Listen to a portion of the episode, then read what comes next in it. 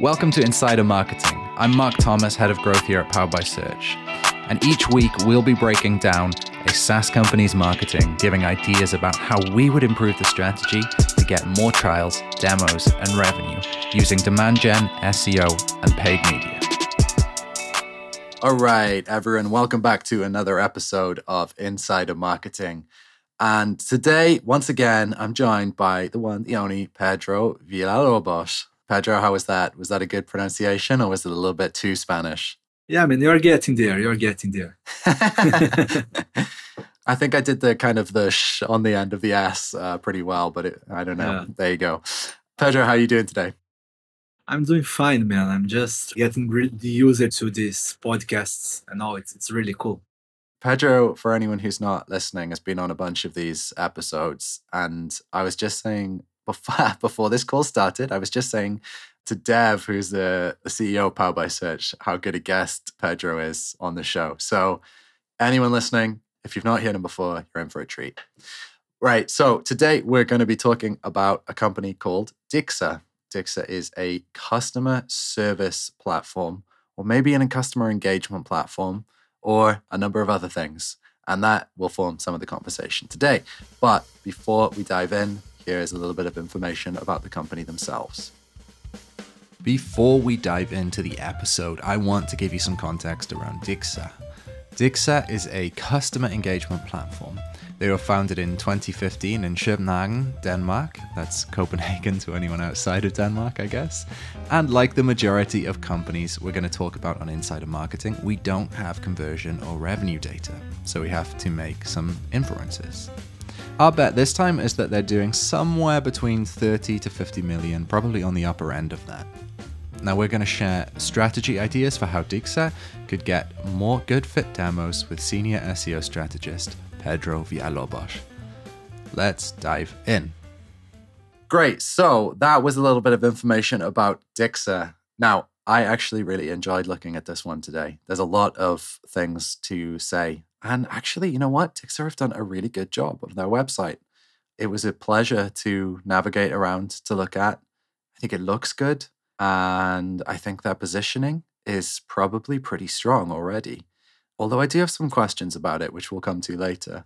But look, Dixa's branding and their illustration, it makes me want to dive in deeper. And, you know, part of the goal of marketing is to get customers to a place where they are product aware and ready to buy, right? That's demand gen. And in order to do that, you have to keep people around long enough to convince them that you're the product for them, if you are. And I think people overlook the visuals a lot of the time. But Dixa looks friendly, which is good because they're trying to create a category here called customer friendship. In fact, their homepage headline reads where customer service becomes customer friendship with a big trademark symbol next to it. Classic, classic company. Pedro. Yeah, that's a beautiful message, right?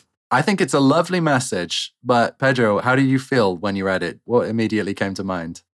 I mean, there is a lot of customer service platforms out there. None of them right now position themselves as being friendly and the platform to become friends with your customers, right? So I think they are in a in an interesting place.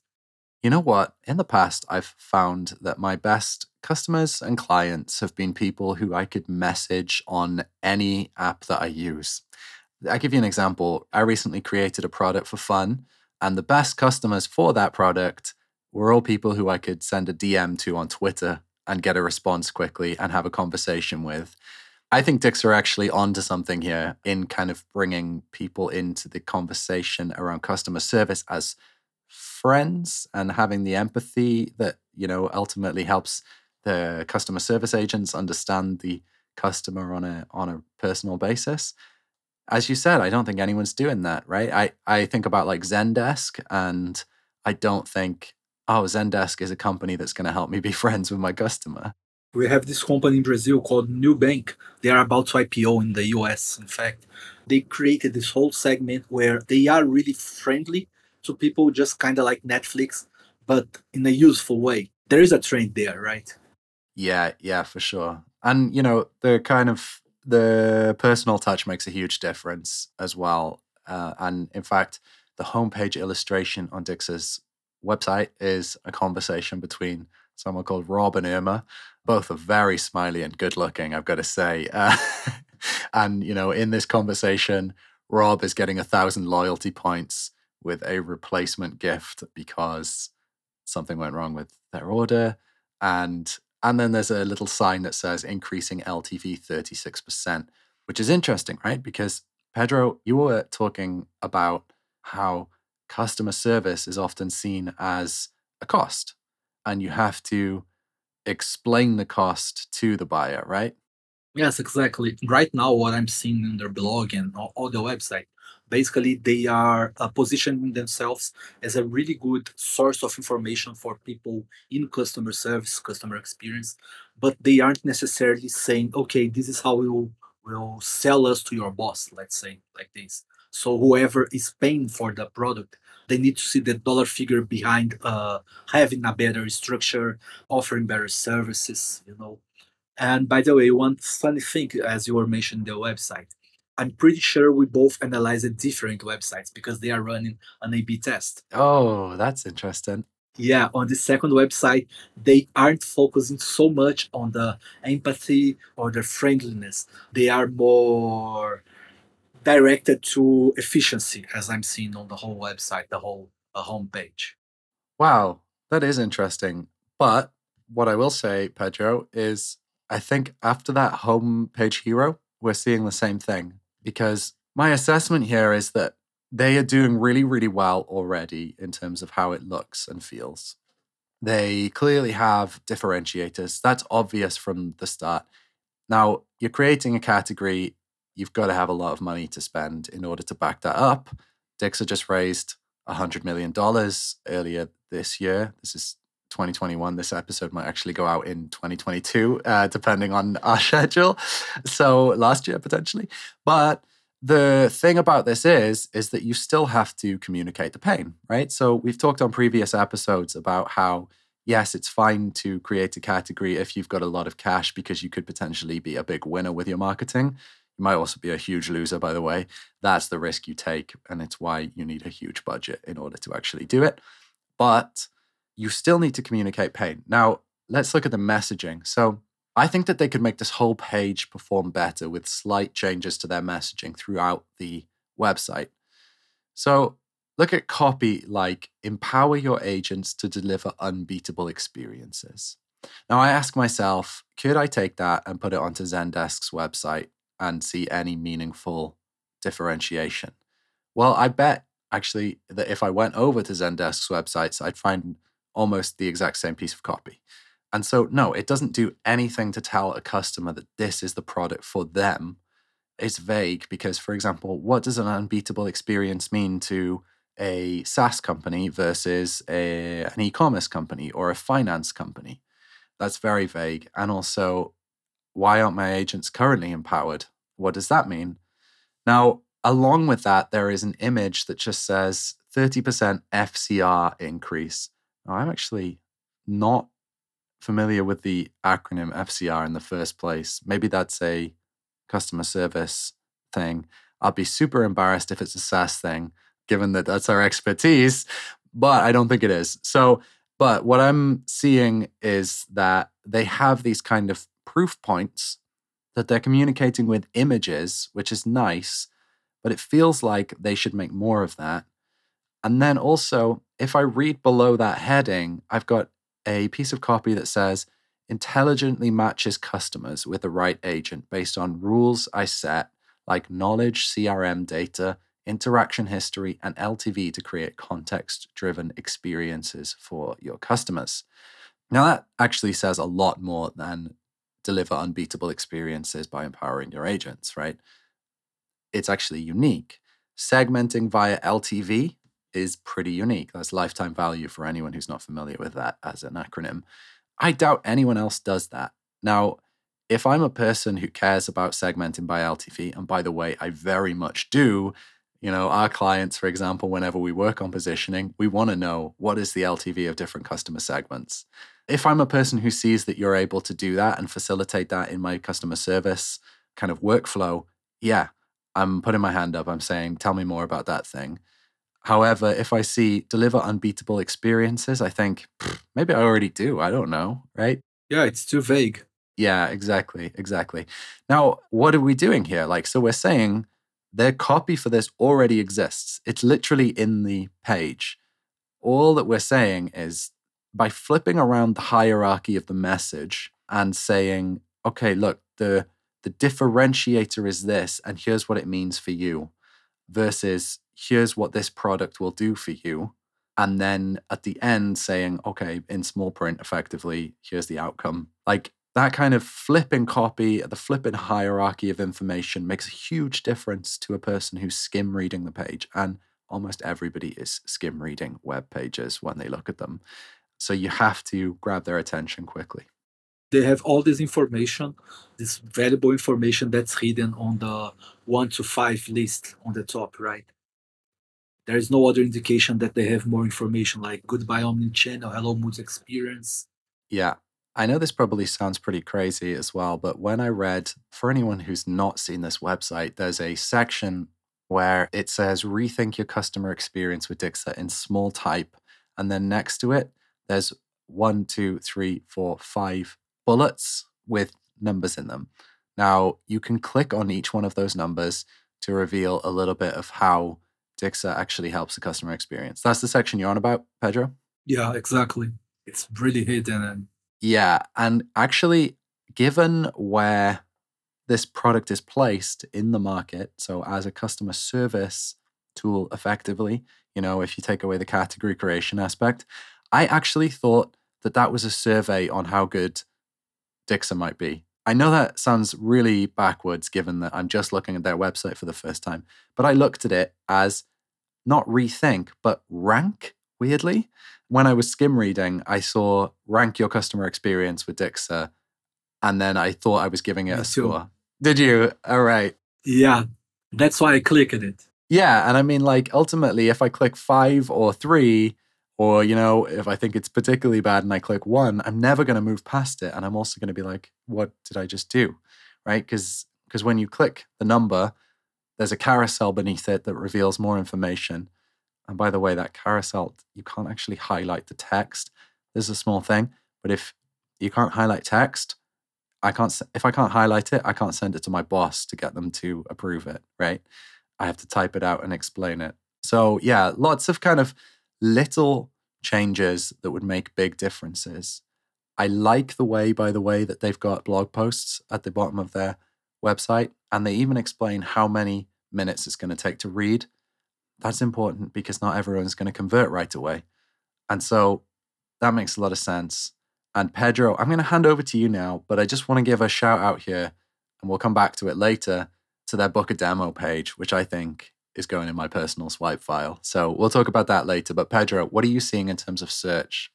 Yeah, you just mentioned the blog posts down there. It's really important to have this type of things on your homepage, but usually you don't want to have the latest blog post on your homepage. You want to have your pillar blog posts, the most important ones that helps explain your product, helps the user convert. This way you end up having a better ranks for your pages and you increase your topical relevance. So it's really important to have the best content, not the latest content necessarily. Yeah, for sure. It's all about guiding the customer journey, right? And people forget that about marketing. They think that newness is the only thing that you should think about in marketing. I'm not saying Dixa are guilty of that here, but a lot of people who you ask will say, hey, we should put the latest blog posts on there versus the ones that will help the customer. I mean, I've done this before a lot. The more you see, the more you see it being applied and the results you can get out of it, the more you think how you can better serve people while you are also getting your SEO in a better place, right? Whenever you can combine both, it's the best way to go. Right now, when you look at their search uh, momentum, they have good and growing organic traffic. When I look at tools like Ahrefs or SEMrush, they've been growing for the past months, and which is a good thing. The thing I mentioned about they having two different uh, homepages because they are testing one. I wasn't sure about what is their main keyword, if it's customer service platform or customer engagement platform. I have to say I would go with the later. Customer engagement platform is a really interesting keyword to work with. I'll talk more about it in the end.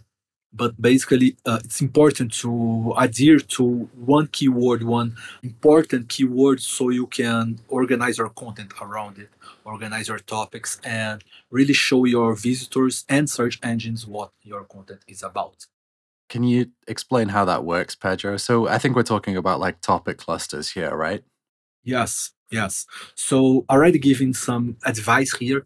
Basically, when you look at customer service platform and customer engagement platform, they both have almost the same amount of traffic. In fact, customer engagement platform has a little bit more search traffic. And funny thing is, engagement platform is easier to rank for, it has a really lower keyword difficulty. So when you think about how you are positioning yourself and when you think about how you are going to position yourself it's also important to find these these opportunities so customer engagement platform compared to customer service platform is a great opportunity. You have a keyword uh, difficulty that's one fifth of the other. So it's easier to rank. It will drive you more traffic especially when you think about they are creating the this new segment right? It might be interesting for them to have their own keyword. They are talking about engagement, they are talking about friendliness among clients. It all connects together. This is good when you think from the user perspective, from the messaging perspective, I believe. And all of this also converts on better rankings because you at the end, search engines want to provide the visitor with the best answer for what they are looking for. It's not necessarily the exact keyword, the page that uh, is most op- optimized for that keyword. It's the page that answers it best and that has the most authority, the topical relevancy around it. And by again, by moving back to the proper keywords, they have a good opportunity to do this. Yeah, I like it. I think I think it's a good I think it's a good move, particularly where they seem to be at as a business. Okay, what's next? Cool. So their blog content, as I said before, it's really focused on the customer service and the customer experience people. They are generating authority there. And this is a good thing. They will become a source of information for those people. And those are the daily users. From there, we can take this opportunity to create content aiming the check signer, right? So they can again put a dollar value at what they are doing, making it easier for the customer service people to share this with their bosses and say, okay, let's buy this. Let's use this platform. They are really good. They are helping me. They have authority. That's uh, an interesting opportunity for them. I mean, they don't necessarily have to rank for content related to the check signer. They can just help people who are already going there sell their product inside, right? Yeah, Yep, exactly. I think people overestimate in B2B SaaS these days how important it is to rank specifically for for kind of bottom of funnel keywords. It's ideal if you can, right? If you can get rankings for high volume keywords with high intent on them as well, job done. But not every keyword that is going to convert heaps of customers for you is going to have volume. And so, like, don't be too concerned with the ranking necessarily, is my kind of advice a lot of the time to people. Just make sure you're visible and that you're solving the question that a customer might have overall. Yeah, I think that we do at PBS, and I find it refreshing, is that we focus on the right traffic, not in a lot of traffic. I've done a lot of SEO for other companies that just wanted to have uh, a lot of traffic because they were doing branding for a company that serves the whole country, for example, and then it might make sense. But I mean, if you are doing B2B uh, service for customer representatives, there is no reason for you to rank for just about anything. Traffic for the sake of traffic is just cost for the company, right? I like it. I might get that on a t shirt. Traffic for the sake of traffic is just cost for the company. That's a very niche t shirt. What else are you seeing, Pedro? Yeah, thinking about some opportunities here, they are already ranking for personalization as a service. I think that's another niche that's cool, that's interesting. It might fit with them since they are already ranking and considering that's a, an expensive keyword, it's probably driving conversions for them. It might be interesting to create a specific landing page for it to organize everything related to personalization as a service to be the hub for customer service people looking for it to find information and all. Do you have in front of you there which page is currently ranking for that? Or is that, do you not have that right now? Yes, it's a blog post. It's delivering personalized services. So, five tips that actually work. Very interesting. It's a really actionable blog post.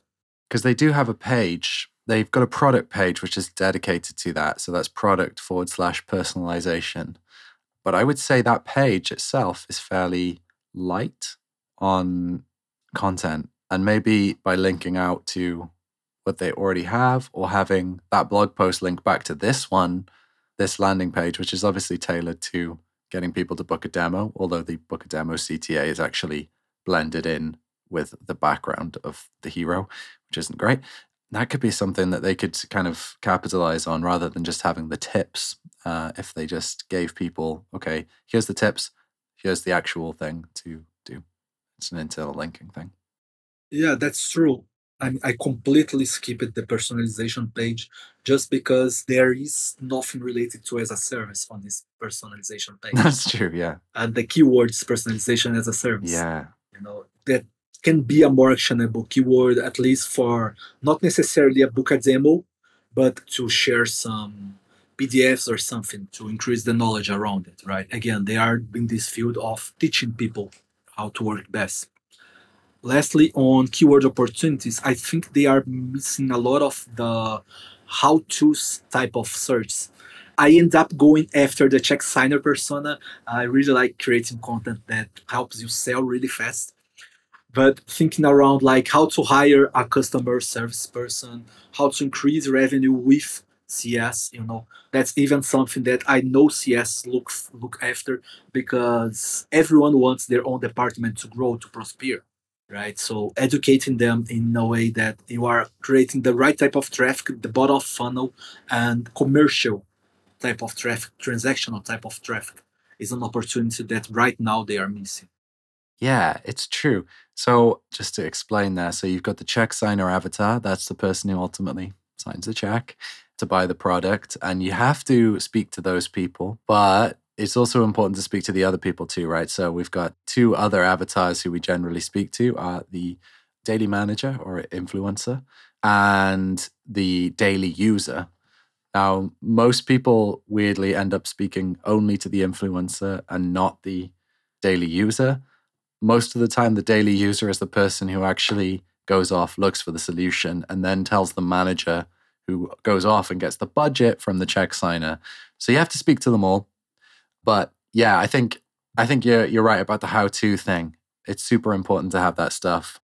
Yeah, and I mean, when you think about serving these three personas, you're also thinking about your lifetime value, right? Because the check signer agree with the cost, with the benefits, the influencer understands the product, what it's doing for them, and the daily user is actually using it. It's actually enjoying using it. So when you fill up all these gaps, you can have a better uh, LTV for a product. Oh, yeah. Better LTV. That's the goal. So I want to just come back in the last few minutes here to this book a demo page and explain why it's so good. So most companies get their book a demo page completely wrong. It's just a form and it's got a lot of fields on it, right? So the reason that's wrong is because just because someone looks at your book a demo page, and I can attest to this with actual stats, it doesn't mean that they're ready to book a demo. They might be interested to know what happens. What's the process? After I book this demo, am I going to have to go through a screening call with like a, a pre sales agent only to get onto a sales call and then find out maybe you know, there's a demo or something. Most B2B SaaS companies are pretty opaque about what you're going to get out of it. Now, they also don't take that opportunity to nudge you in the direction of, hey, look, you might not have decided yet. So here's some more information about what you're going to get out of this. Now, Dixa, on the other hand, do some really good things. And then there's a couple of things that they could do better. So, what are the really good things? Firstly, their trans their headline is transform your customer experience. Instantly, I think, cool, I want that. Right. If I'm a person running customer service, I probably have come looking for a product because I'm I've seen a problem and I want to take a demo of this because I'd like to know how it can trust, transform my customer experience. Job done, right? That's great. Then there's three checklist items underneath that basically say level up your platform with multi experience. It's pretty vague, but ultimately, if I'm in this industry, maybe I think, okay, yeah, I can buy into that. See an increase of up to 17% in customer retention. That sounds pretty great, no matter what industry I'm in.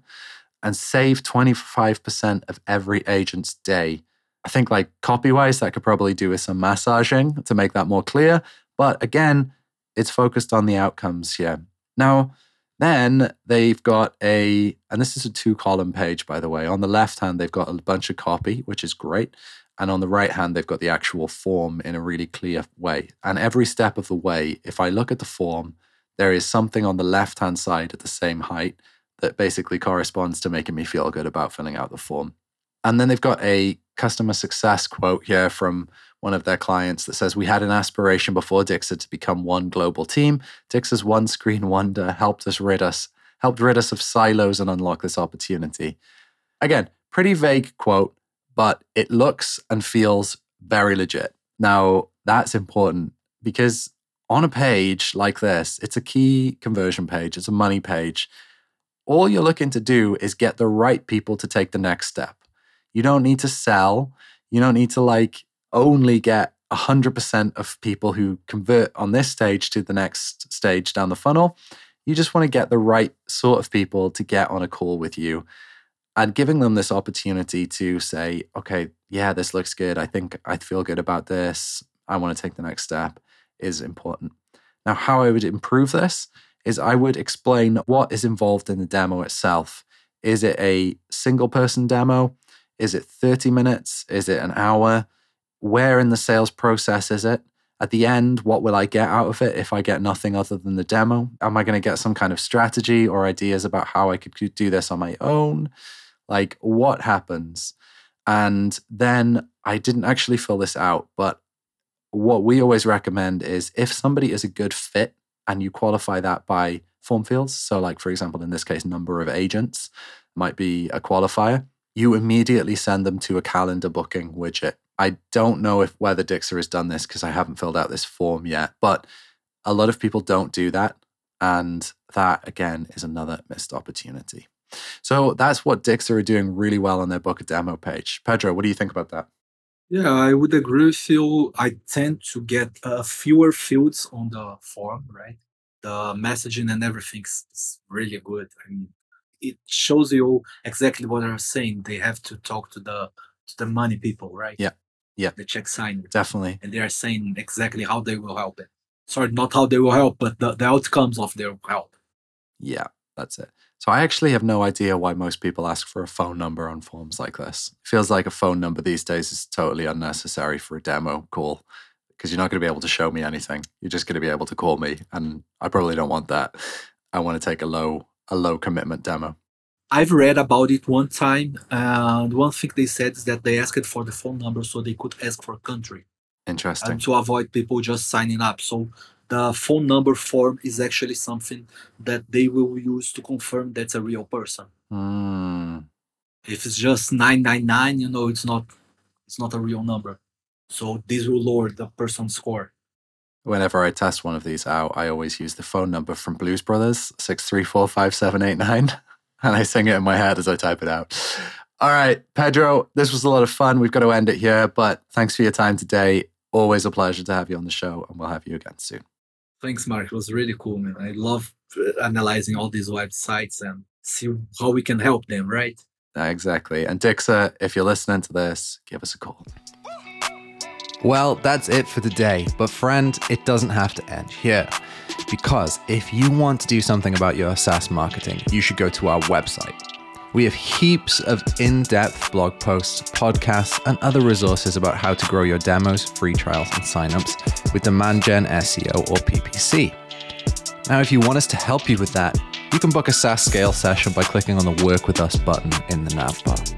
Or you can follow me on Twitter at I am Marc Thomas, that's Marc with a C, or follow our founder Dev Basu, that's D E V B A S U. I'll see you next time for another episode of Insider Marketing.